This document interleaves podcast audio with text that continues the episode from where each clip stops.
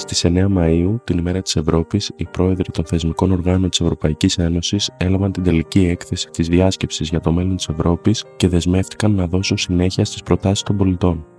Η έκθεση περιλαμβάνει 49 προτάσεις με πάνω από 300 μέτρα, οι οποίες εγκρίθηκαν από την Ολομέλεια της διάσκεψης. Αυτή η έκθεση παρουσιάστηκε στην τελετή λήξης της διάσκεψης την περασμένη Δευτέρα.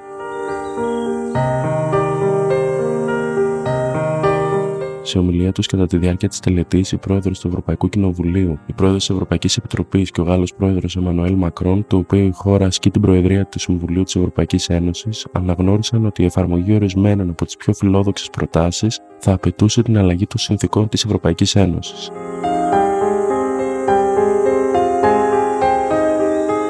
Οι ευρωβουλευτές, από την άλλη, ζήτησαν ήδη την ενεργοποίηση της διαδικασίας αναθεώρησης των συνθήκων σε ψήφισμα της 4η Μαου, η οποία ενδέχεται να χρειαστεί τη σύγκληση ειδικής συνέλευσης με τη συμμετοχή εκπροσώπων του Ευρωπαϊκού Κοινοβουλίου, του Συμβουλίου της Επιτροπής και Εθνικών Κοινοβουλίων.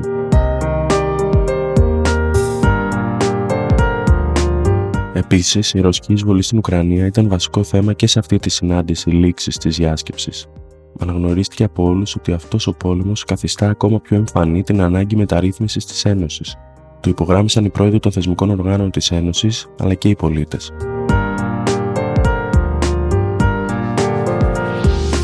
Ο σημερινός κόσμος είναι πιο επικίνδυνος και ο ρόλος της Ευρώπης έχει αλλάξει, είπε η Ρομπέρτα Μετσόλα, πρόεδρος του Ευρωπαϊκού Κοινοβουλίου.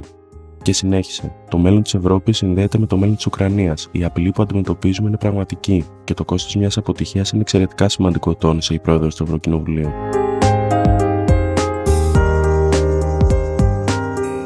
Η τελική έκθεση της διάσκεψης επισφραγίζει μια πολύμηνη διαδικασία συναντήσεων και συζητήσεων στις οποίες συμμετείχαν χιλιάδες πολίτες από όλη την Ευρώπη. Η έκθεση βασίζεται σε ιδέες που υποβλήθηκαν μέσω της ψηφιακής πλατφόρμας της διάσκεψης, καθώς και συστάσεις ομάδων πολιτών σε εθνικό και ευρωπαϊκό επίπεδο.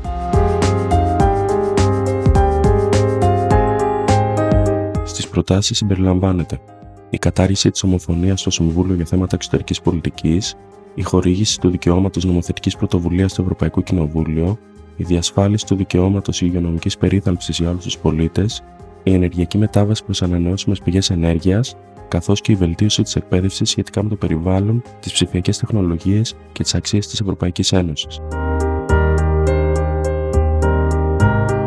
Τελικά, πάνω από 43.000 ιδέες καταγράφηκαν στην πολύγλωση ψηφιακή πλατφόρμα της διάσκεψης και όλοι πλέον περιμένουν πώς η Ευρωπαϊκή Ένωση θα κάνει πράξη τις προτάσεις των πολιτών.